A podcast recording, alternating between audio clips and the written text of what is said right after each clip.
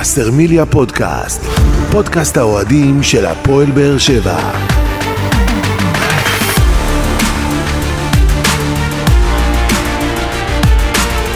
שלום לכם וברוכים הבאים לבשרמיליה פודקאסט, פרק 17 בסדרת פודקאסטים שמלווה את הפועל באר שבע לאורך העונה, ותנסה להתמקד בנושאים שאתם, אוהדי הקבוצה, תעלו בפנינו בפלטפורמות השונות.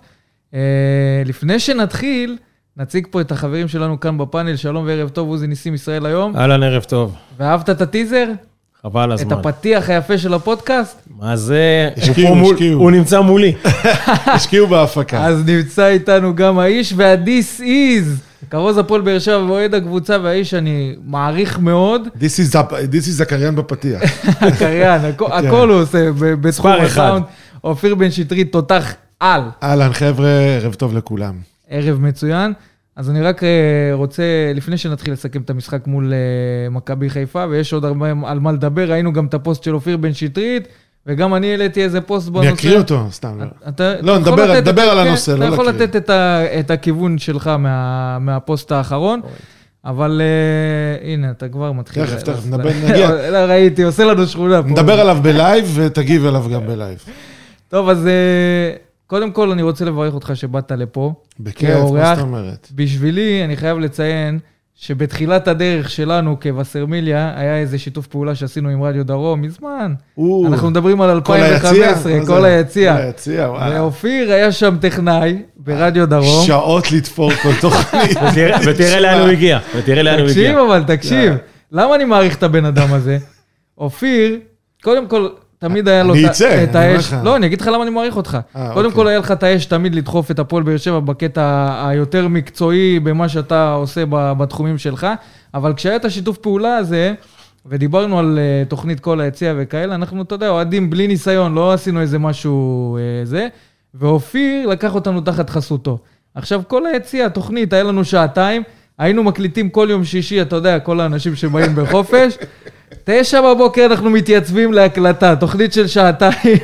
בארבע וחצי. עד הקידוש, עד הקידוש. יוצאים לאכול שניצל ומטבוחה וממשיכים. תקשיב, היינו עושים את זה בחלקים, כאילו ראיון, פינה.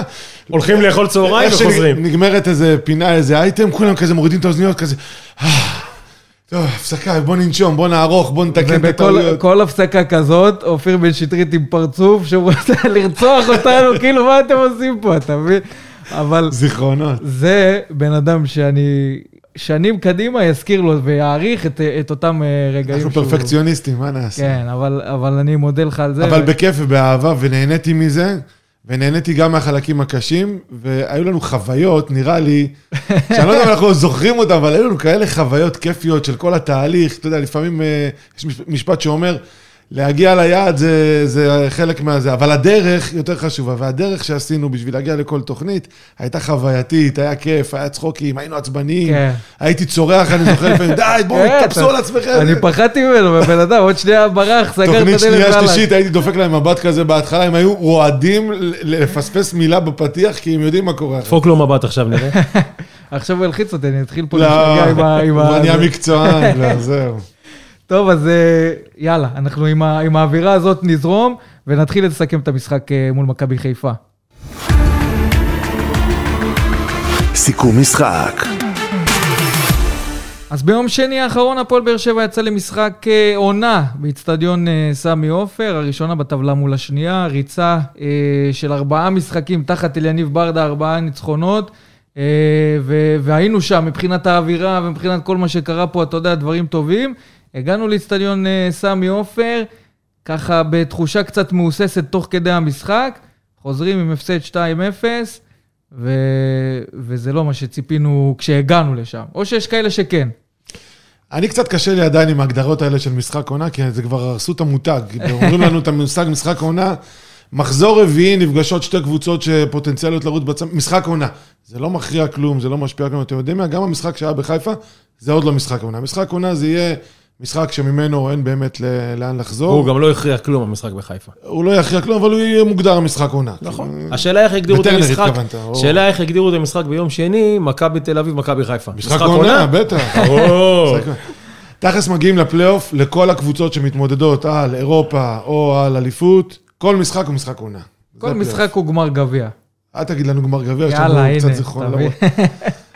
לא, אבל, אבל עם כל האווירה שהגענו, באמת הייתה ציפייה, אני באופן אישי, ואני חושב שגם לא מעט אה, מועדים של הפועל באר שבע, חשבו שאפשר לחזור מסמי עופר עם תוצאה טובה, ואני חושב, אתה יודע מה, גם הפסד של 2-0, זה פחות מה שאכזב את האוהדים של הפועל באר שבע.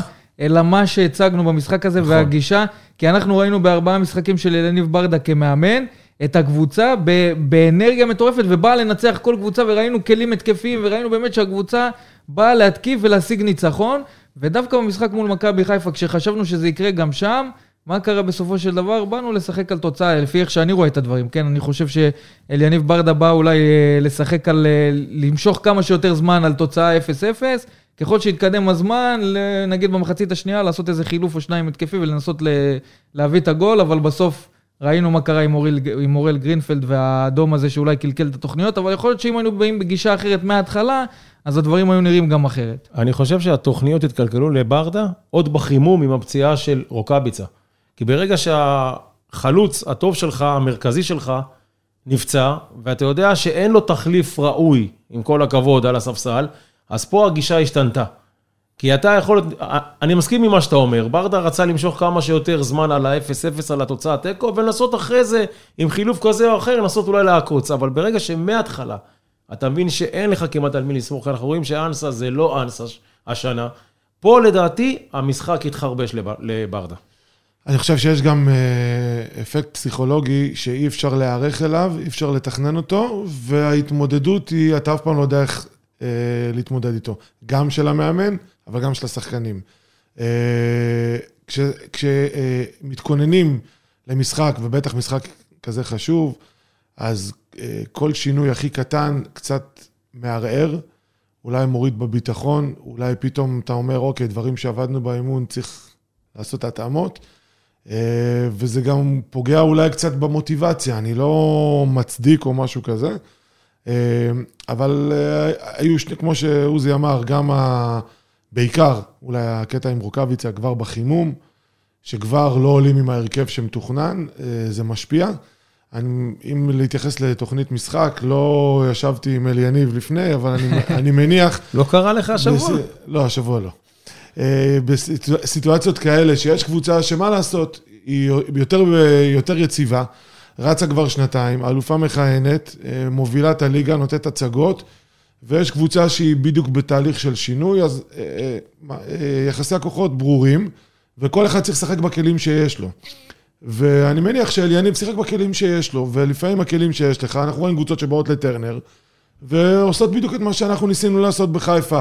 כמו שעוזי אמר, לנסות להעביר את המשחק, להיכנס... השאלה, השאלה אם זה היה נכון לבוא ככה, כי בסוף כשאתה חושב על איך לא להפסיד את המשחק, ומגיע מראש ב- בלנסות להוציא את התיקו ולמשוך איתו כמה שיותר זמן, אז בסוף אני אתה חושב מפסיד. שכל מומחה יכול- כדורגל יגיד שככל שהדקות עוברות, חיפה יותר בלחץ, ובאר שבע נכון. מקבלת יותר ביטחון. נכון. זאת הנוסחה אבל לא, הבסיסית. לא, לא באת פה עם אפקט הפתעה למכבי חיפה. אני חושב שמה שהם ציפו, איך שהם ציפו שהפועל באר שבע תבוא לשחק, ככה הפועל באר שבע הגיע לשחק. אבל אם היית מגיע בגישה קצת יותר התקפית, כי ראינו, הגנתית עמדנו בסדר, יכולנו גם למשוך, יכול להיות שהאדום הזה גם היה, אם לא היה מגיע האדום והטעות של אוראל גרינפלד, אז גם היינו אולי סוחבים עוד קצת את התיקו גם במחצית השנייה. בסדר, נגיד, התוכנית הייתה עובדת כמו שצריך. אבל השאלה אם ככה הפועל באר שבע צריכה להגיע למשחק כזה חשוב, כשראינו שלפני זה, כשבאנו בגישה אחרת, אז גם השגנו תוצאות יותר אבל טובות. שיחקנו גם במקום אחר ומול קבוצות אחרות ובזמנים אחרים, אי אפשר להגיד אם ואם ואם. בסופו של דבר, כל אחד צריך לשחק בכלים שלו. זה מזכיר לי קטעים בסרטים אה, הוליוודיים, שאתה רואה שניים נלחמים, אחד נלחם עם גרזן ואחד נלחם עם מגן, או אחד עם חרב ואחד עם מגן. זה שעם המרג... עם החרב ינסה לתקוף מהרגע הראשון, זה שעם המגן ינסה להתיש את זה עם החרב, והוא ימצא את הזמן הנכון מבחינתו, לתקוף. מתי לתקוף. השאלה, השאלה אם אתה, אם ראיתם את מכבי חיפה כזאת אימתנית, כי אני לא ראיתי משחק גדול גם של מכבי חיפה במשחק הזה. חיפה- בגלל זה מבחינתי התבשלה תחושת פספוס, כי יכול להיות שבגישה קצת יותר התקפית, עם כלים קצת יותר התקפיים, מה זה כלים? בוא נדבר על אבל ההרכב. רגע, בוא נדבר. בוא נדבר על מדבר על- ההרכב של, של הפועל באר שבע. שנייה. ב, רגע. נעשה את ההבדלים בין ההרכב אתה של מדבר על המשחק האחרון. למשחק מול מכבי כל- נתניה. קודם כל, לדעתי, מכבי חיפה היא לא אימתנית, כמו שהיא יותר איכותית מהפועל באר שבע, ואין כן, מה לעשות. נכון. אם על איכויות אתה לא יכול, אבל כשאתה מדבר על כלים התקפיים, יש לך חלוצים שהם פצועים, שהם חלקם גמרו את העונה. אבל אתה- אני, אני לא אתה מדבר רק על מסתמך. חלוצים. אם, בוא, בוא תראה, נגיד, בבקשה. יוספי ומיכה שיחקו מול מכבי נתניה במרכז השדה של הפועל באר שבע, ופה ראינו במשחק הזה את השינוי שגורדנה נכנס, אתה יודע, לעבוד יותר מבחינה הגנתית, כי לדעתי זה חילוף יחסית הגנתית, ואספריה, חוץ מזה, טנסה עם, עם רוקאביצה. יכול להיות שאם היה לנו עוד שחקן, שכן יכול לעשות משהו מי? התקפי, מי יש לך להחזיק? כדור, בוא נגיד אור מיכה היה פותח נגיד ליד ספורי. ספורי לא היה במשחק, לא, אבל לא, היה, אתה במש... כבר- לא היה אתה במשחק מאבד את בכלל. מרכז אבל השדה. ראית שהמשחק אה, מההתחלה היה פיזי משני הצדדים. בדיוק. ודור מיכה אה, הוא שחקן קריאיטיבי, הוא פנטזיונר, הוא אבל היית פחות צריך פיזי. מישהו שכן ייקח כדור וייתן אוויר להגנה, כי חוץ מלהגן לא עשית כלום. שום דבר התקפי לא ניסית לייצר במשחק הזה. אני חושב ש... להיות, להיות חכמים בדיעבד ולהגיד אם ואם היינו עושים, ואם היינו עולים עכשיו עם ארבעה חלוצים והיינו שמים להם שני גולים בעשר דקות הראשונות, אבל אם לא, ואם היינו עולים אה, אה, שני, שלושה חלוצים וסופגים גול בדקה השלישית של המשחק, זה... אז מה קהל היה אומר? לפחות נהנינו מהכדורגל, אז מה... או לחילופין, לא אומר, בטוח. למה, למה התאבדו על המשחק? בואו כי- תשחקו מבוקר, תשחקו במה שיש לנו. אני אגיד לך אז- למה, כי הייתה פה ציפייה שדווקא בכדורגל הזה הבאנו תוצאות, ופתאום כבשנו שערים משערי שדה ולא ממצבים אבל עוד פעם, נייחים. השאלה מול מי שיחקת, לא משנה, מה כאילו שאמר חשבו אופיר. שהדרך, הז- כי פתאום השתנתה אבל בוא אני הדרך, אזכיר לך אתה את מבין? המשחק ראינו ארבעה הראשון. משחקים דרך מסוימת, ואז המשחק במשחק הזה הראשון דרך אחרת בסמי לגמרי. עופר, המשחק הראשון בסמי עופר, עם הרחקה מוקדמת, בפיגור, שיחקנו את אותו משחק, וכן הצלחנו בסוף. אז מי יודע, אולי, אולי דברים היו מתחברים, וגם המשחק הזה היית מצליח לתת איזה שוויון, או לתת איזה מהפך דרמטי כמו זה. אי אפשר להגיד כל הזמן מה היה קורה אם. תמיד השחקן הכי טוב זה שיושב על הספסל. אלה שמפרשנים אחרי משחק, השחקן הכי טוב זה שישב על הספסל, או ביציע, זה בכלל הכי טוב. אבל הגיעו למשחק עם סגל מסוים, עם התקלה של הפציעה של רוקאביצה, וזה, אליניב תמיד אומר, זה מה יש ועם זה אנחנו הולכים לנצח. הוא בא בגישה לנצח, אני מכיר את אליניב, הוא תמיד, מבחינתו, כל משחק הוא בא מלידה. לנצח. הוא ווינר. ראית גם איך הוא לקח שם את הכדור. הוא, אם הוא היה יכול, הוא כמ- הוא כמעט נכנס למשחק, כן. כאילו, אז זה על זה אין לי תלונות, גם אני, אני אגיד לך יותר מזה, גם אחרי המשחק ומה שראינו, אין לי שום תלונה על יניב ברדה, כי אני יודע שאת כל הנקודות שהיו פחות טובות במשחק הזה, הוא גם יעביר לשחקנים והוא ילמד מזה, אז אין לי שום אז תלונה. רגע, למה? בגלל שרוני לוי ידוע כמאמן יותר הגנתי, והוא אה, בא עם אסטרטגיה מאוד דומה ש- למה ש... נכון. האוהדים שישבו אמרו לא ראינו משהו שונה בין הקבוצה של רוני לוי לקבוצה של יניב במשחק הזה. אז, אז כי רוני לוי, בגלל שתדמיתית הוא יותר הגנתי ומסודר ופחות... אתה, אתה יודע מה, אני אגיד לך משהו אחר. אני חושב שהאסטרטגיית משחק של באר שבע הייתה שלא יהיה משחק. וזה זה גם אסטרטגיית משחק. לנסות לקלקל ולהרוס. בכדורגל היתרון הוא של חיפה. אם לא יהיה כדורגל, הפערים מצטמצמים. זה מזכיר לי איזה דרבי בליגה השנייה, ששיחקנו מול ביתר באר שבע, והמשחק היה כזה אה, פרווה כזה. וביתר הובילה 1-0, ואז אה, אה, הפועל באר שבע השוותה, וסתיו אלימלך פתאום לקח איזה עבירה הכי קטנה ועשה ממנה דרמה של החיים, והמשחק פתאום התבלגן, ונגמר 3-1 לבאר שבע. אז זה גם חלק מאסטרטגיות משחק לפעמים, לבוא ולהחליט איזה סוג משחק יהיה. כי כשבאות שתי קבוצות, ששתיהן עם אותם כלים, באותה יכולת, שתיהן ישחקו התקפי ויהיה לך כדורגל, אבל כשיש פערים, ויש פערי יכולת, ויש פערי, אה, אה, איך לקרוא לזה? פערי vibe. ה vibe שיש בחיפה אחרי אליפות, הוא שונה מה vibe בבאר שבע. אנחנו קבוצה בבנייה. אנחנו קבוצה שנבנתה כמעט מאפס בעונה הזאת. ולבוא למשחק הזה ולהגיד, אוקיי, אני, כדי להשיג את התוצאה, תיקו, ניצחון, לשאוף לניצחון, אני לא אבכה אם אני אשיג תיקו, אבל לשאוף לניצחון, אני אשחק בכלים שיש לי. אם אני אנסה לשחק בכלים שאין לי, אני מקבל בראש. אני אקבל בראש. כן? ככה אתם חושבים?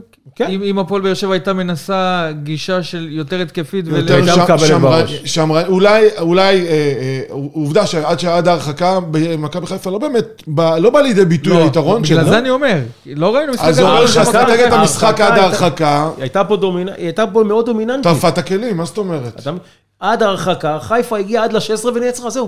אני לא אגיד לך עשתה אפילו מעבר. לזה, בגלל כל הדיון שיש עכשיו על על ההרחקה, אם היא הייתה מוצדקת או לא, צהוב שני כל כך מהיר על על מה זה? משהו יש קטן. כאלה שיגידו שגם הצהוב הראשון לא היה לו מקום. אז אוקיי, אז, אז עצם זה שגם יש אה, ספקות לגבי, אה, לגבי, לגבי אה, הצדקת המהלך של השופט, אין, ס- אין ספקות, כולם חושבים שהוא כולם, טעה, גם- גם אז הוועדה המקצועית של גם איגוד. השופטים, אז אני אומר, עצם זה זה. שבאותו, אבל באותו רגע נתון אין לך ועדה ואין לך כלום, זה קורה יום, יומיים אחרי, אבל באותו רגע נתון, אתה גם מתוסכל לא רק מזה שעלית בסגל חסר, נפצע לך שחקן בחימום, אתה עכשיו, רגע לפני מחצית שהיית צריך לרדת בידי, אה, אה, אה, מורחק- שחקן, ואז אתה מקבל גול, אדום, שהוא לא מחויב המציאות, ואם אם זה הפוך, אני שואל, באמת, אם זה הפוך, קורה ברחבה של חיפה, ששחקן של לא קורה שום. דבר. כמו לא קורה אספריה. שום דבר. רגע. הוא מקבל שני צהובים תוך 40 שניות? ברור ממש שלא. לא. ברור ש... גם ראו שהשליפה של למכבי תל אביב גרינפלד... בבלומפילד, זה קורה? ראו גם שהשליפה של גרינפלד הייתה מהירה, זאת אומרת, כבר בצהוב הראשון הוא לא החליט הספיק לתת להכניס את הכיס את. הצהוב השני. הוא לא הכניס להכניס את? היד לכיס, הוא כבר הוציא ואתה אותה. רואה את השחקנים של מכבי חיפה, רודריגז, כבר מסמנים, יודעים, הם חיפשו את הפרובוקציה, זה מה שהכי מצחיק, שבמכבי חיפה וכל הכלי תקשורת הם טוענים שאנחנו באנו לעשות פרובוקציה. הם טוענים, והם דיברו. כבר שבוע מראש לפני המשחק, תיזהרו מהפרובוקציות של הפועל באר שבע, ובסוף אתה אזכיר רואה איך את זה המשחק נגמר. הראשון, איך אה, חזיזה מחבק את דדיה ומחפש את ה- את. את המריבה. לא, זה ברחבה שלנו. נכון. כדור יוצא, ל- דדיה נותן לכדור לצאת, והכדור כבר יצא, ו- וחזיזה מחבק אותו ומחפש את המריבה ושוכב אחר כך כאילו ירו בו עם צלף. אז בואו, אנחנו רואים את הדברים, ומזל שלא רק אנחנו כאוהדי באר שבע אומרים את זה. כל המדינה אומרת את זה? וגם דוח קודם כל, שופטים בסוף. ראינו גם את אה, הבעלים של מכבי נתניה, סגל, נותן איזה פוסט בעניין הזה, מדבר גם ב- בספורט 5, ואיזה תגובה הוא קיבל מאיגוד השופטים. תשמעו, בושה. אני מבחינתי אומר שהתגובה, ראית את היהירות של השופטים, מאיפה היא באה? מהקודקוד. אבל כי דיברו על זה תגובה כבר במהלך המשחק, של דיברו התנסות על זה. ויהירות. השדרים דיברו ואמרו, אורל גרינפלד הגיע יאיר למשחק הזה. ואתה נכון. ראית את זה בהחלטות הראשונות שלו. והכי מצחיק שהוא שופט בקנה מידה בינלאומי, ואתה מבין? ליגת אלופות, הולך להיות במונדיאל, וכשהוא בא לפה לארץ, האף שלו בשמיים, והשיפוט שלו בכדורגל הישראלי הוא שיפוט חלש. גרוע. אני לא יודע איך חלש, מודד- לא רק, לא רק ספציפית אצלנו במשחק, אני לא יודע איך מודדים את השופטים, ב, כאילו, אה, אמפירית, על דברים שהם מוחלטים ולא ניתנים לחוות דעת, אבל אה, פעם, אה, שופט, כדי אה, להחזיק משחק ולהראות שהוא שולט במשחק, הוא לא היה מהסס להוציא צהוב אחרי 15 שניות גם אם צריך, והצהוב הזה היה מיישר את השחקנים משתי הקבוצות. פה הוא נתן להתפרעות רבתי, גם מהצד של באר שבע, כן, לא לאגרסיביות, שלט, וגם נכון, מהצד של נכון. חיפה. ואז בראש שלו הוא אומר, רגע, למי אני מוציא את הצהוב הראשון? אם אני מוציא לבאר שבע, אומרים, למה לחיפה לא הוצאת לפני? אם אני מוציא לחיפה, הם יגידו, למה לבאר שבע לא הוצאת לפני? אז זה עוד יותר מוסיף ל- לרמת התסכול, ובסוף שני צהובים כאלה, ששניהם לא מחויבי המציאות, גומרים משחק עונה. ראינו גם את התגובה של אה, אלונה ברקת, שבאמת אמרה שאיגוד השופטים צריך לעשות בדק בית אצלו, ולא לבוא בטענות למי שמבקר כשיש ביקורת עניינית, ואני חושב שבמקרה הזה, יש כשזה ביקורת עניינית. זה ביקורת. עניינית לא רק מצד. הפועל באר שבע, כל הליגה מדברת על זה, כל קבוצות הליגה, וזה משהו שבאיגוד השופטים צריכים לקחת לתשומת ליבם ולהוריד קצת מה... העונה, השיפוט, מההתנסות. רמת השיפוט היא גרועה, אני יודע מה, היא לא טובה, היא חלשה, וכל פעם שאתה מנסה לשפר, אז בזה שאתה משעה שופט כזה או אחר, אתה לא מרוויח כלום. אין לך סגל מיומן, סגל ארוך של שופטים. אז הוא יחזור עוד חודש, עוד שבועיים, אבל עדיין, צריך לתקן את הטעות מהשורש. צריך, לא יודע מה לעשות, קורסים, הדרכות, אני לא יודע מה, אבל גם היהירות של השופטים... אולי שופטים מבחוץ? לא, אני לא חושב, כי זה כבר... אני אגיד אה, לך, אני ידליק רק איזה נקודה שלא לא שמעתי אף אחד שמדבר עליה. היום יש ור. עכשיו, אם השופט חושב שהעבירה, קודם כל עבירה בלי כדור, מחייבת כרטיס אדום לפי החוקה, אם אני לא טועה, תקנו אותי אם אני... עבירה בלי כדור, לא ספורטיבית, מחייבת כרטיס אדום. עכשיו, גרינפלד יכל לצאת גדול. הוא ראה את, ה, את הדבר הזה, יש לו תקשורת עם עבר, הוא יכול להגיד להם, אם אתם חושבים שיש פה כרטיס אדום, אני אבקש את ההתערבות שלכם. בניקוד אני מניח שהוא יקבל ניקוד יותר גבוה, כי, הוא, כי עבר מותר לו להתערב רק בכרטיס אדום, ועבירה בלי כדור היא כרטיס אדום ישיר, גם אם לא היה לו צהוב, כן. 40 שניות לפני. כן, כן. זאת אומרת, אם חומרת העבירה מצדיקה אדום, עבר ידחוף אותו, אה, יכוון אותו לתת את הכרטיס האדום, והוא יצא נקי. אבל נקי- הוא לא נקי עשה את מביקורת. זה, הוא לא עשה את זה. אז הוא היה צריך בשיקול דעת שלו, לדעתי, אה, לערב את עבר. הרי יש, יש תקשורת ביניהם, ואו לחכות. אם עבר לא יתערב, אז כנראה שהעבירה לא מצדיקה כרטיס אדום. כן, וזה- הבעיה- הבעיה שהוא ו- לא נתן את האדום הישיר, זאת אומרת, גם לבר לא הייתה. אפשרות להתערב. נכון, אז ופה- תחכה עם הצהוב וזה, השני. שני צהובים באותו מהלך, גם היה צריך להפעיל שיקול דעת, האם זה נכון לעשות את ה... לא, גם, זה, גם הוא. קיים בהיסטוריה, צהוב. שני על אותו בז- מהלך, אבל קיים. בסדר, בזמן כזה קצר, גם תפעיל את השיקול דעת שלך. בדיוק. תבוא, דבר איתו, תגיד לו, תשמע, עוד פעם אחת זה בחוץ. ואני אומר, אני מצטרף למה שאמר אופיר. בואו תחשפו את כל השמע. נכון. כל ההקלטות השמע של עבר, נשמע מה אתם מדברים בכל מהלך. לא נשפוט אחרי זה, אבל נשמע. גם אולי- דיברנו עם מאיר לוי, אתה זוכר? נכון. אמרנו לו, אולי, אולי אחד מהשופטים, כשיש איזה אירוע, יבוא וידבר, כמו שחקן שיש תקשורת שמראיינת אותו בסוף משחק, לא בושה גם שהשופט יבוא ויגיד את דעתו בעניין הזה, הפת- והוא הפת- דווקא תמך בעניין. הפתיחות של אה, אה, להוציא את ההקלטות ור החוצה במקרים של אה, מחלוקת, זה י- י- י- יוסיף הרבה כבוד לאיגוד השופטים, ויוסיף הרבה לא כבוד של... בטוח, אתה לא יודע מה תשמע שם עדיין. יוס- לא, כשהם יודעים שזה לא יוצא, מדברים בצורה מסוימת, וכשהם ידעו שכל אירוע מעורר מחלוקת יכול להוציא את ההתנהלות ביניהם, הם ישקלו את המילים שלהם, והם יבינו שמבקרים אותם רוחבית, לא נקודתית, מרחוק, מישהו אה, שעובד איתם באותו ארגון מבקר אותם, לא. אז הכל פתוח לציבור ואי אפשר לברוח מזה אחר כך. נכון, זה, זה, זה עניין שצריך להתייחס אליו בכובד ראש, ואני חושב שהפועל באר שבע, במיוחד אלונה ברקת, עשתה נכון כשהיא גם הציפה את העניין הזה מהצד שלה ולא נתנה לזה לעבור בשתיקה, וצריך גם אה, להתלונן על הדברים האלה ולטפל בהם. אני רוצה לשתף אתכם שלפני המשחק, אני ויגאל, חנינו, החנינו את האוטו סמוך לסמי עופר, יצאנו ופגשו אותנו אוהדים של מכבי חיפה, התחלנו לדבר, ואחד האוהדים שם אמר, המזל שלנו זה שרוקאביצה אוהב את מכבי חיפה, תראו שהיום הוא לא יעשה כלום במשחק. עכשיו, הוא ידע משהו נבואה שאנחנו לא שמגשימה את עצמה. כשיש כבר הרכב שרוקאביצה פותח, אתה מבין, אנחנו מגיעים, ובסוף הוא לא פותח, אותה פציעה בחימום. צירוף מקרים. השאלה אם זה צירוף מקרים, כי יש כמה אוהדים ברשתות אה, השונות שאומרות, יכול להיות בגלל שזה מכבי חיפה, אז אני היה לא לרוקאביצה נוח לא לא לשחק. מאמין אני לא בזה, מאמין. ספורטאי רוצה לנצח. בכל משחק. בכל משחק, ואתה יודע מה, אדרבה, הם לא חידשו איתו את החוזה, הוא היה אמור להיות עם over מוטיבציה להוכיח להם שהם טעו. ואם הוא היה סתם לצורך העניין דופק שלישייה במשחק העונה בסמי עופר ולא חוגג מול היציע של אוהדי מכבי חיפה, ובסוף הפועל באר שבע לוקחת אליפות, הוא היה יוצא עוד יותר גדול, וגם אוהדי חיפה היו מעריכים אותו יותר. למה? כי הוא ספורטאי. נכון. השאלה, אתה יודע, איך, איך הוא רואה את הדברים, כי מצד הקהל, יש כל מיני כאלה ש... אבל לפעמים over מוטיבציה פוגעת. תראה את רדי, בא לפה עם הרבה דם רע מול מכבי תל אביב, הם זרקו אותו משם, והוא בא לפה, לקח שלוש אליפויות, ואני לא זוכר משחק אחד מול מכבי תל אביב, שהוא לא היה מצטיין. ש- לא, שהוא, שהוא באמת, היה, אה, שהוא הביא את עצמו למקסימום. הוא אף פעם לא הצליח להביא את עצמו למקסימום.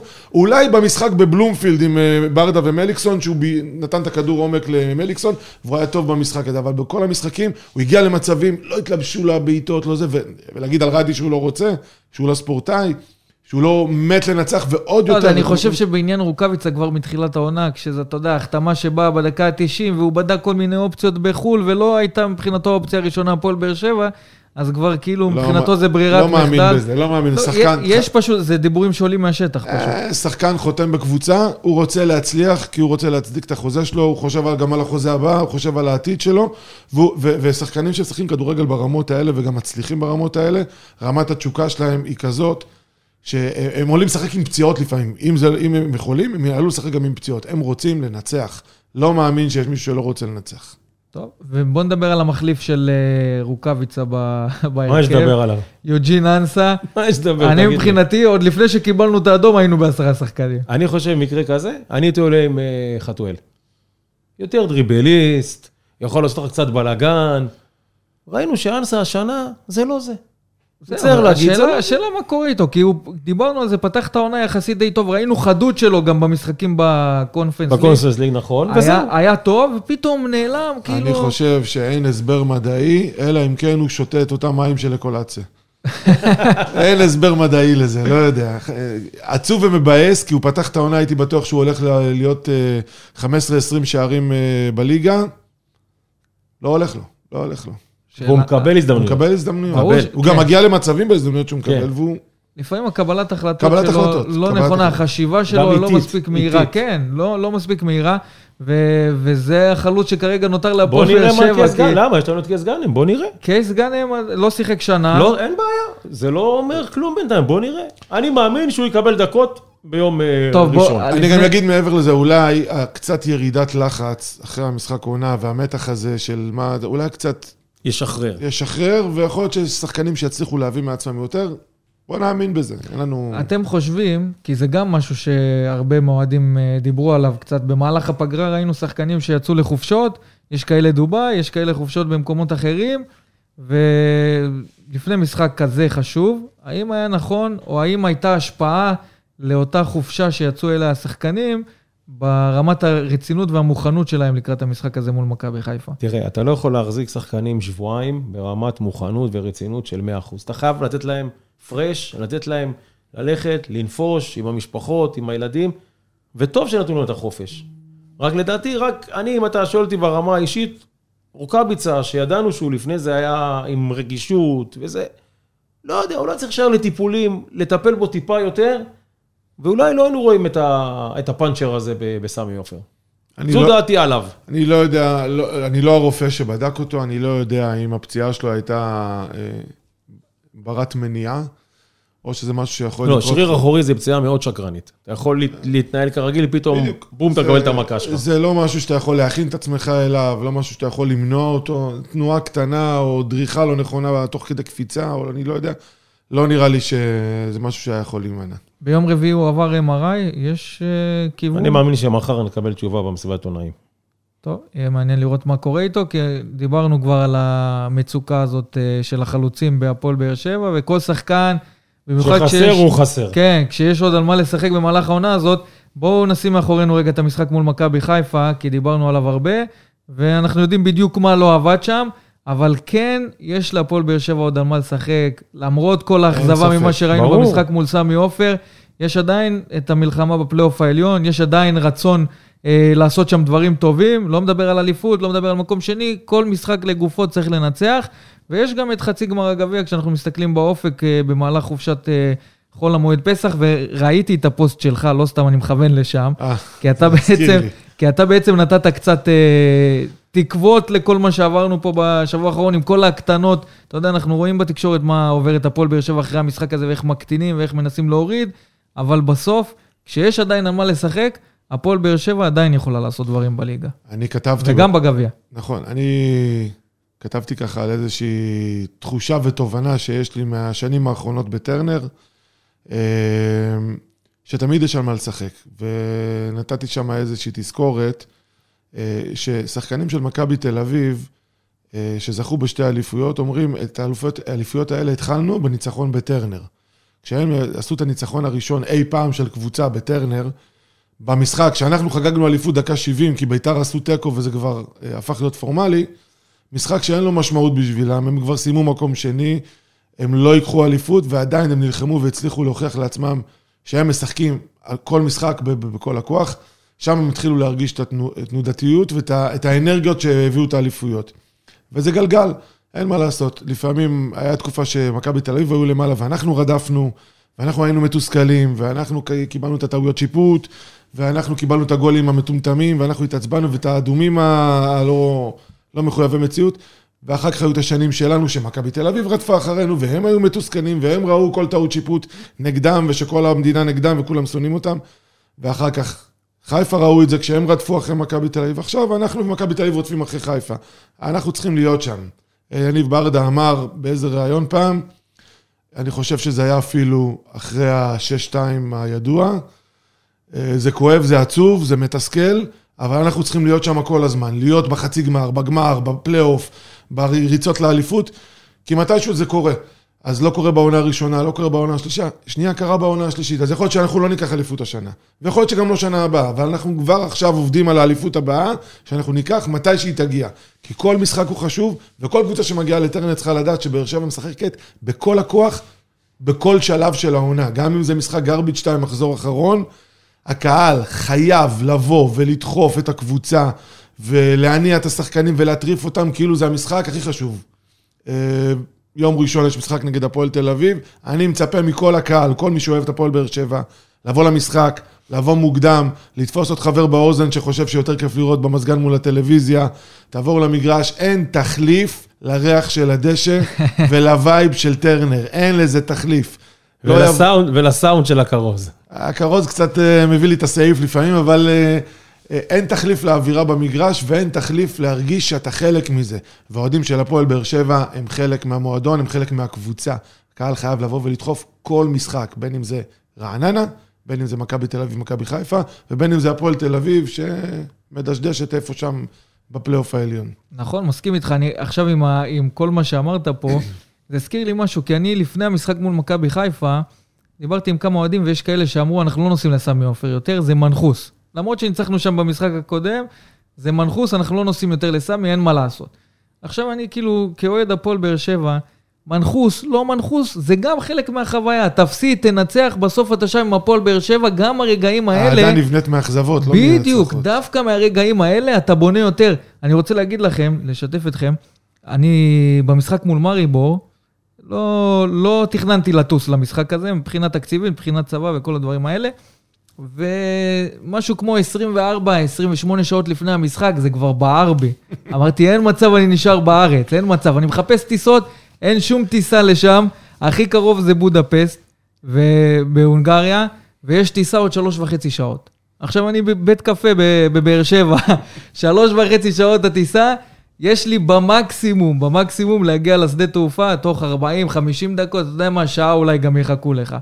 ואז אני מסתמס עם אלמוג בוקר, אז היה כתב ערוץ 10, עדיין לא היה ערוץ 13, ואיציק זוארץ אה, מערוץ 11, ועוד כמה אוהדים ש- שדיברו איתי, שמעו שאנחנו כן רוצים לעשות את המסע הזה. מסע דרך בודפסט, לעשות אותו כמה שעות טובות. שילמנו סכומים סכומים כדי לעשות את, ה, את המסע הזה, והם ליוו אותנו, גם אלמוג בוקר וגם. איציק זוארץ בא איתנו במטוס, עשינו את הנסיעה ברכב, הכל, בשביל 24 שעות גורליות בהיסטוריה של הפועל באר שבע, כי אם אנחנו מנצחים שם, והיה שם סיכוי... חוגגים אלופות. צ'מפיונס. בדיוק, והיה סיכוי. שלב הבתים של ליגת אלופות. עכשיו אני אומר לך, גם היום, גם היום, אחרי שאני יודע שאנחנו לא עולים ל- לשלב הבתים של ליגת אלופות, אתה נוסע. לא הייתי מוותר על הטיסה הזאת. למה? כי זה חלק שאצלי מבחינת החוויה כאוהד הפועל באר שבע, שאני אזכור אותו גם עוד 20 שנה למרות שלא עליתי לליגת אלופות. כי זה החוויה של אוהד כדורגל, שהוא שם לצד הקבוצה, גם לא מסכים. ברגעים הכי שמחים שלה. לחלוטין. דוד שלי כל הזמן היה אומר לי, דוד משה היקר, שהדביק בי את החיידק של הפועל באר שבע, והייתי הולך איתו למשחקים, שבת אחרי שבת, בעונת 88, שם התחלתי. עונה, לא נראה לי שהייתה עונה יותר מגעילה מזאת. אני חושב שהלכתי בערך לשבעה, שמונה משחקים של 0-0, ועדיין כל שבת היינו הולכים למשחק, נכנסים למגרש, מתרגשים כאילו זה המשחק האחרון עלי אדמות. ואני חושב שחלק מה, מהאהבה שלי לקבוצה נבנתה דווקא מהרגעים המתסכלים, ואז ככל שאתה, סליחה על הביטוי, אוכל יותר חרא, והיינו שם גם בליגה השנייה במגרשים שהווייז היום לא יודע להגיע אליהם. כן. הוא לא מכיר, אתה פותח, כותב בווייז שם של איזה מגרש נידח, הווייז פותח גוגל כדי לבדוק מה, איפה זה המגרש הזה. וה- והתבאסנו וחזרנו ועשינו את הנסיעות האלה, וככה נבנית אהבה לקבוצה, וככה, כשמגיע הרגע המתוק, הוא הרבה יותר, יותר נהנה מתוק. ממנו. נכון.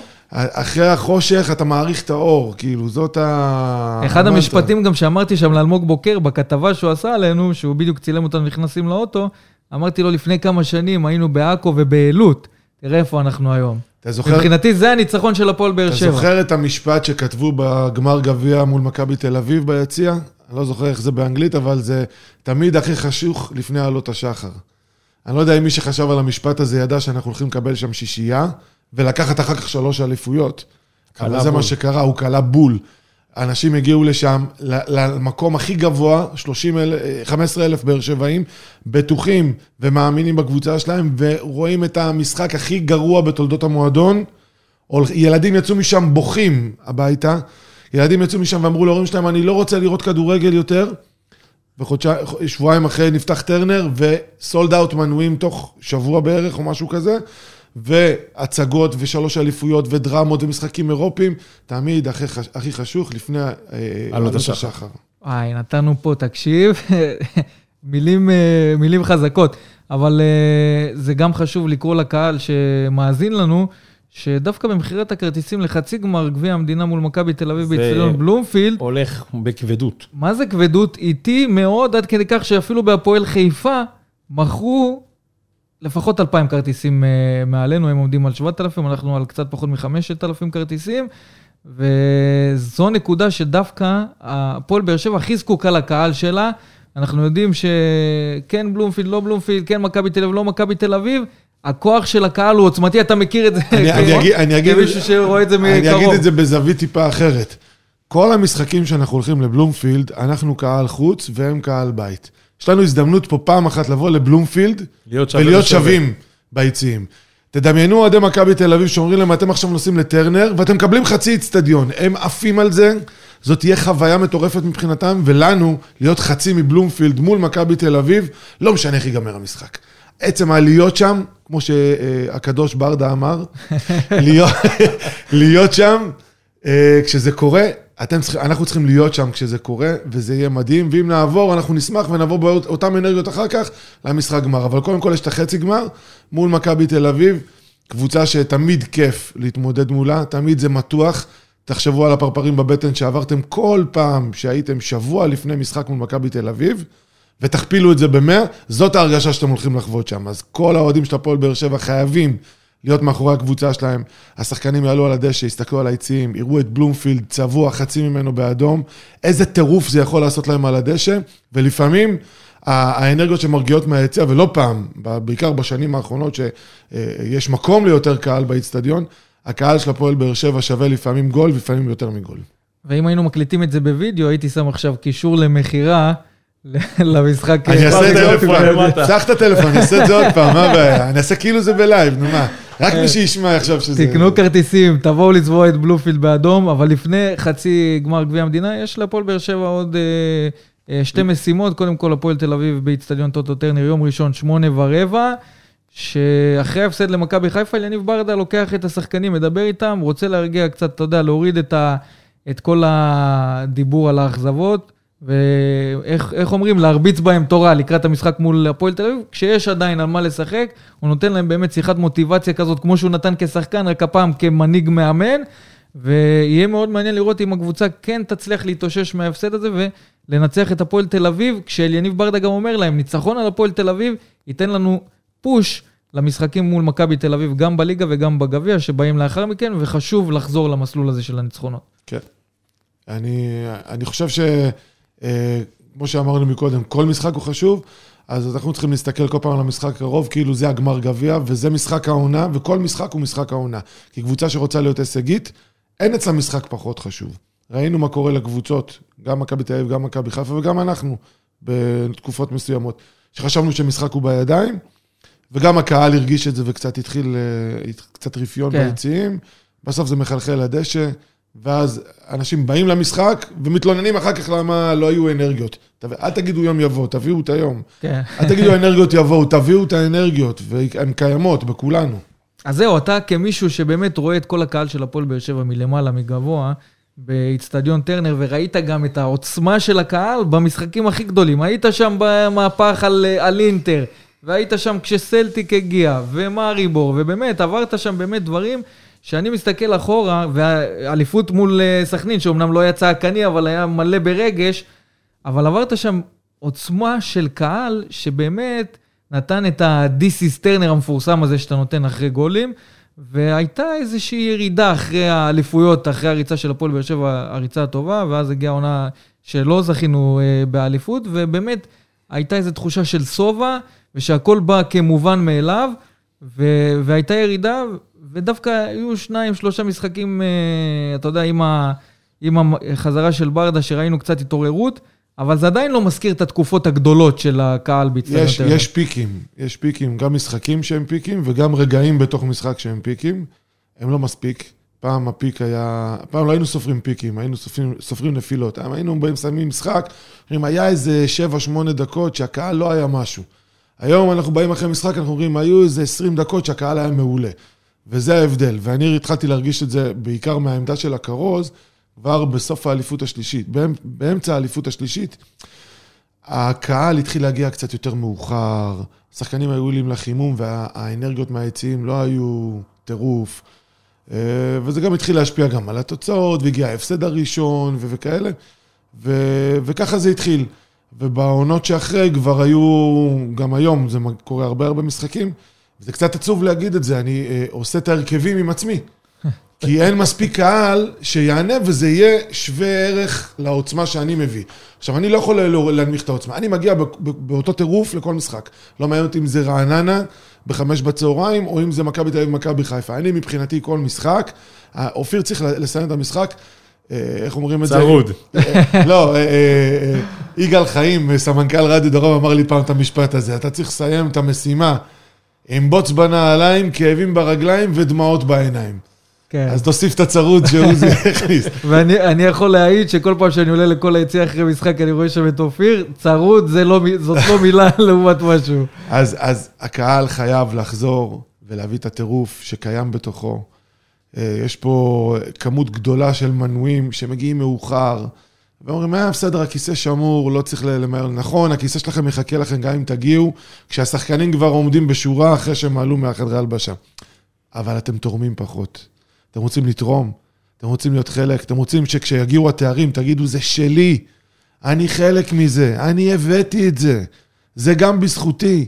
אתם חייבים לעשות סוויץ' בראש ולחזור להיות הקהל המטורף שיש להפועל באר שבע. ויש. ויש. ויש, ראינו, ויש, גם חווינו. אין ספק.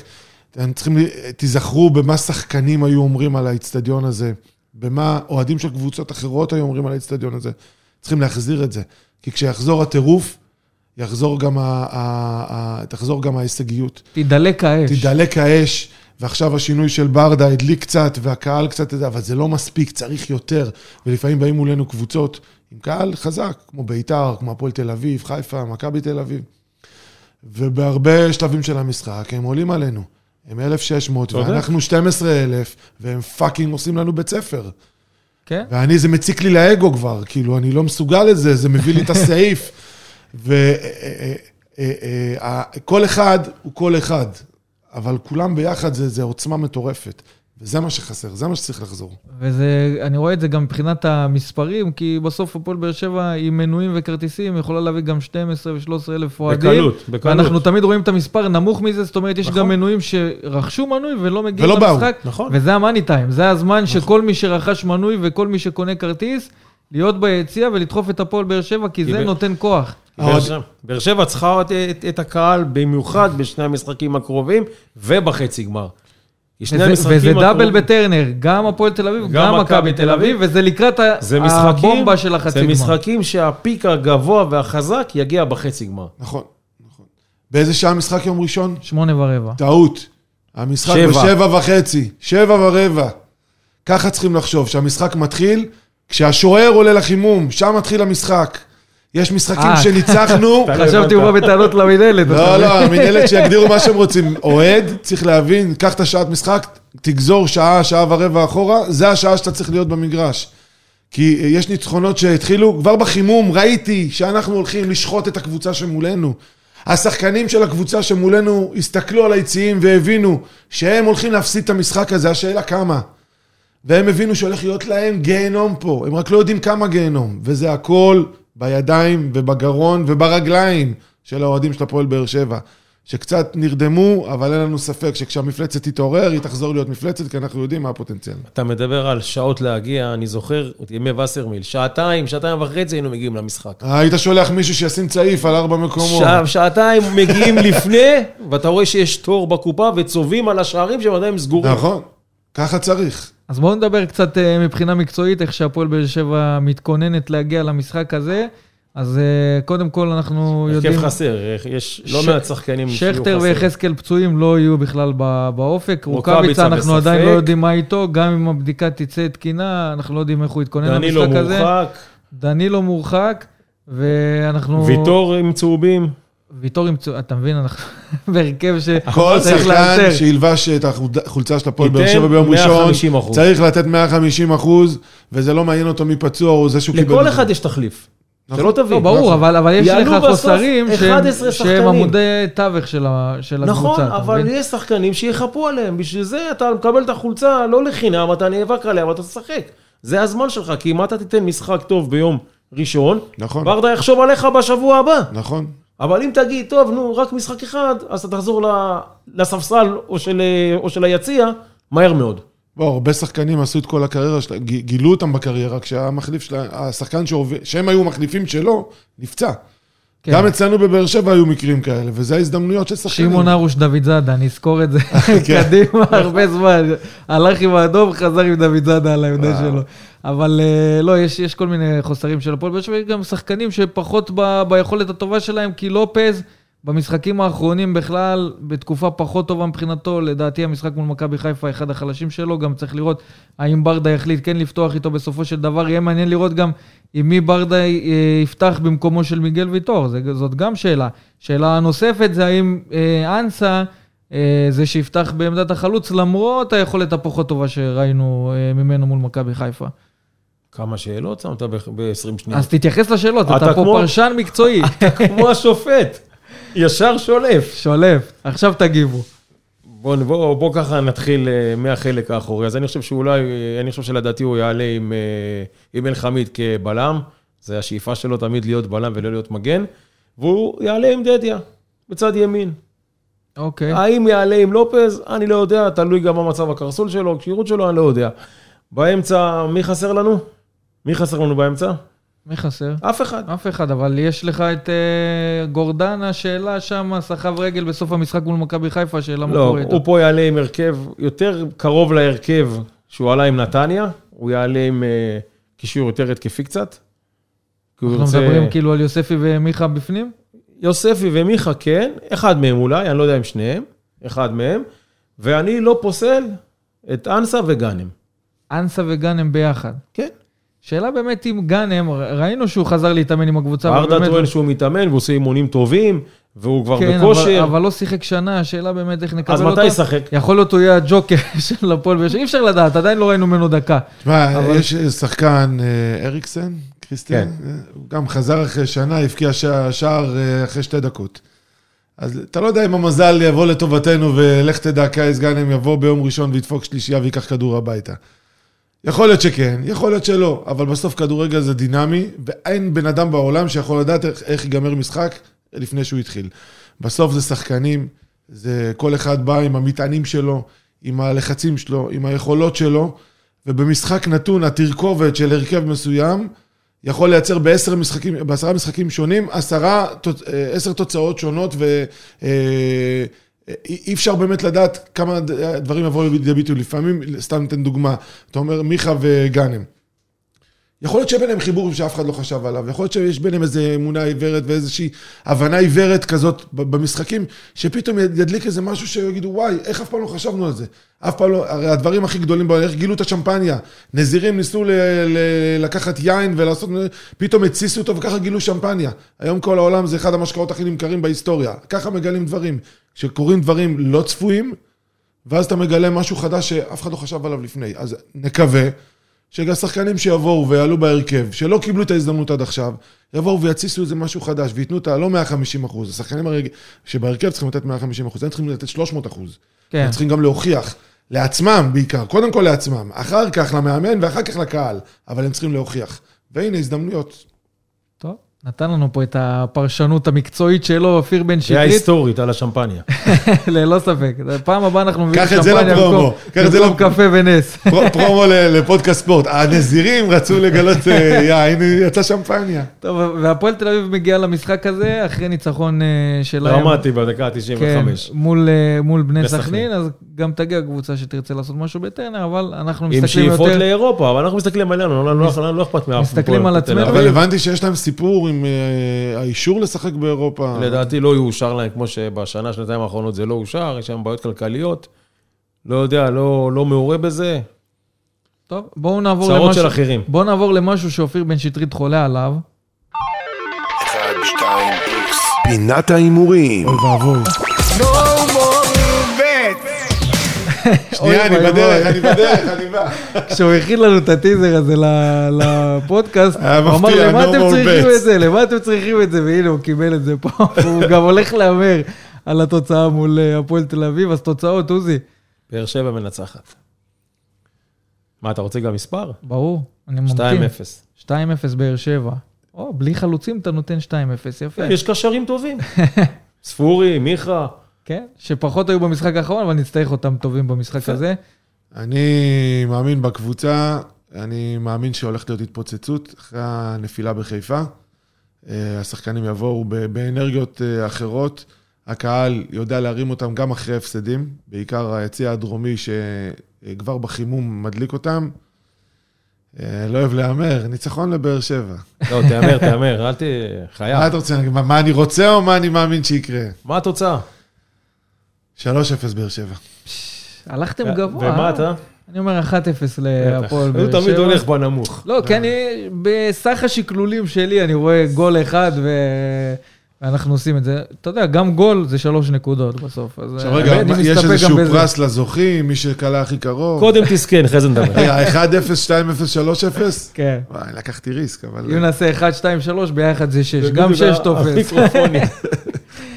טוב, אז אה, לפני שנסיים פה את הפרק הזה, חשוב לי לעדכן קודם כל את המאזינים שלנו. קודם כל, ב-23 ליוני, אה, טורניר אוהדים של אה, וסרמיליה, לזכרם של חיים לוי, זיכרונו לברכה, ולופה קדוש, המאמן המיתולוגי, זיכרונו יהיה? לברכה, במתחם אה, הגולדטיים. עדיין לא פתחנו הרשמה, אבל זה הזמן להזמין את האוהדים, לבנות קבוצות של אה, שישה עד עשרה שחקנים. אה, זה יקרה, כמו שאמרתי, ב-23 ביוני, בין השעות אה, 4 וחצי ל-9 בערב, נעשה איזה הפנינג יש משחק ראווה לאלה שלא בכושר? אתה יכול להסביר את נחשוב על זה, יהיו גם המשפחות של של יש לי חיים בשבילך. רעיון לשופט, כן? אורל גרינפלד. לא ברמה בשביל הטורניר הזה. מצטער מאוד, לא ברמה בשביל הטורניר הזה. אבל uh, תעשו חימומים וככה... Uh, לא, עכשיו ברצינות, יש משחק ראווה לאלה שכשירים ל-6-7 דקות כזה? או לעמוד בשער. נחשוב על זה, אבל יכול להיות מאוד שכן. אנחנו תעדכן, אם כן, נסדר אני- את העניינים מול המשפחות ו- ונעדכן. אני מוציא את הנעליים שתליתי לפני 30 שנה. ו- יאללה, תבוא, תבוא, נראה גם איך הכרוז והדי-ג'יי ואיש הסאונד משחק כדורגל. אם זה כמוני כצלם, אז... בוא'נה, אל תזלזל, אני אחד הפוטנציאלים הכי מפוספסים של הפועל באר שבע. אתה יודע כמה כמוך יש? הרבה. יפה. אבל כמה מוכנים להגיד את זה בשידור? אני אומר לך. בשידור, אף אחד. קבל עם ו- ומיקרופון, אני אחד הפוטנציאלים המפוספסים. אה, עד גיל אה, 13 האמנתי שאני אהיה שחקן כדורגל, ואז הלכתי לפנימיה וגיליתי את עולם המוזיקה והרדיו, וזה זז קצת הצידה, אז זה- אני עושה היום לא- תיקון. לא בטוח שבחרת נכון. לא, אז אני עושה תיקון. הוא משלב ביניהם היום. אני מביא את הזווית האחרת עכשיו, מאיפה שהעולם לקח אותי. אבל למה זה זרק אותי על העניין הזה של הטורניר של אה, לופה קדוש? כי ראינו ב... הזכיר לנו הפייסבוק ביום חמישי, שלופה קדוש לפני שמונה שנים שנים. הגיע לאיצטדיון וסרמיל, וקיבל את החיבוק הזה מהקהל, ואני יכול להגיד לכם שהייתי בקשר עם לופה עוד בשנים של... אה, של הפועל תל אביב, שאתם זוכרים את השנים הטובות שלה עם אלי גוטמן, 2009-2010 כזה, ואז הפועל תל אביב הייתה אחת הקבוצות הישראליות הטובות אה, שהיו אולי בהיסטוריה, אבל בליגה היא, היא שלטה. עכשיו הוא יזכיר את ה-2-2. לא, לא, והייתה לי שיחה עם לופה על העניין הזה, והוא אמר, אני חותם לך שהפועל באר שבע תגיע לפחות לאותם אה, רגעים גדולים שהגיע הפועל תל אביב, כי בסוף הכדורגל הוא גלגל, אז זה מחזיר אותנו שוב לכל העניין הזה של גלגל, ומה ששלנו בסוף מבחינת השמחה, יגיע אלינו גם עם הפועל נכון. באר שבע, אבל הוא... אבל אנחנו צריכים לעשות כדי להביא אותו. ללא ספק, אבל הוא אחד המאמנים, אני יכול להגיד גם אולי המאמן היחיד שהתחבר בצורה כזאת להפועל באר שבע מבחינת הדיבור הבאר שבעי, בתקופות של המועדון שהיו פחות טובות, צריך להגיד, לא היה את הכסף הזה, לא היה את השאיפות האלה, אבל הוא איכשהו כן הצליח להתחבר לקהל של הפועל באר שבע, והיחיד מבחינתי שדיבר באר שבעית בצורה אמיתית, אותנטית ומהלב. ו- ועם השחקנים, ולגרום לזה להיות, לעבוד, כאילו, גם וראית. גם אפס, אפס, כלום לא היה לו, לא... אפס 100%, אגו. 100% צניעות, אפס אגו, וראית גם את הסיגריות שהוא זוכר שתוך כדי אותו ב- משחק, אין את זה היום בכדורגל. למזלו אין איזה, אחרת הוא כן. לא היה מסתדר. כן. אני זוכר אותו מראיונות ברדיו, איזה קול הוא היה בא וצוחק על הכל, וגם אם הקבוצה קיבלה בראש 4-0, הוא יבוא והוא ידבר כמו גבר, ישים את הדברים על השולחן. אין הרבה מאמנים כאלה היום. אה, מציע לכל המאמנים ללמוד את זה מלופה, שהיה בא כמו גבר ואומר, שיחקנו על הפנים.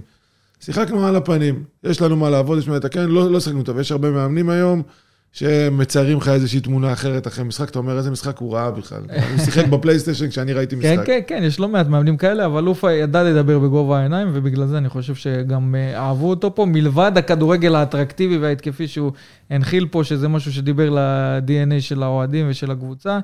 אז אה, אנחנו נעשה ככה את הכבוד אה, הראוי. הראוי לו, ו- וננציח אותו, ו- ונדבר גם לזכרו. בהחלט. כמו שאמרנו אה, בתורניר שלו. מכובד. אוהדי הפועל באר שבע אה, לא שוכחים לא אותו ולא את חיים לוי, שהוא אחד מהאבות האוהדים הגדולים של היציאה של הפועל באר שבע.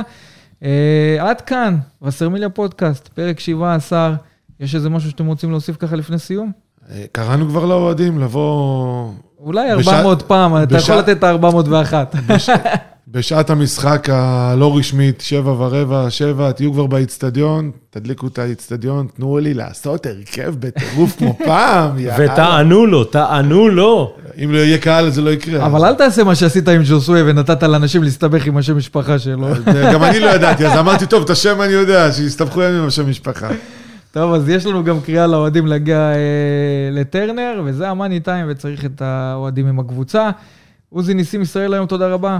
בכיף, ערב טוב, היה מהנה. אופיר בן שטרית, איזה מפה תענוג זה. ומשם, אל ת... הוא ישראל היום, אני מפה ומשם. מפה ומשם, כרוז הפועל באר שבע, די.ג'יי, מה- איש אוהד- הפועל באר שבע עם מיקרופון.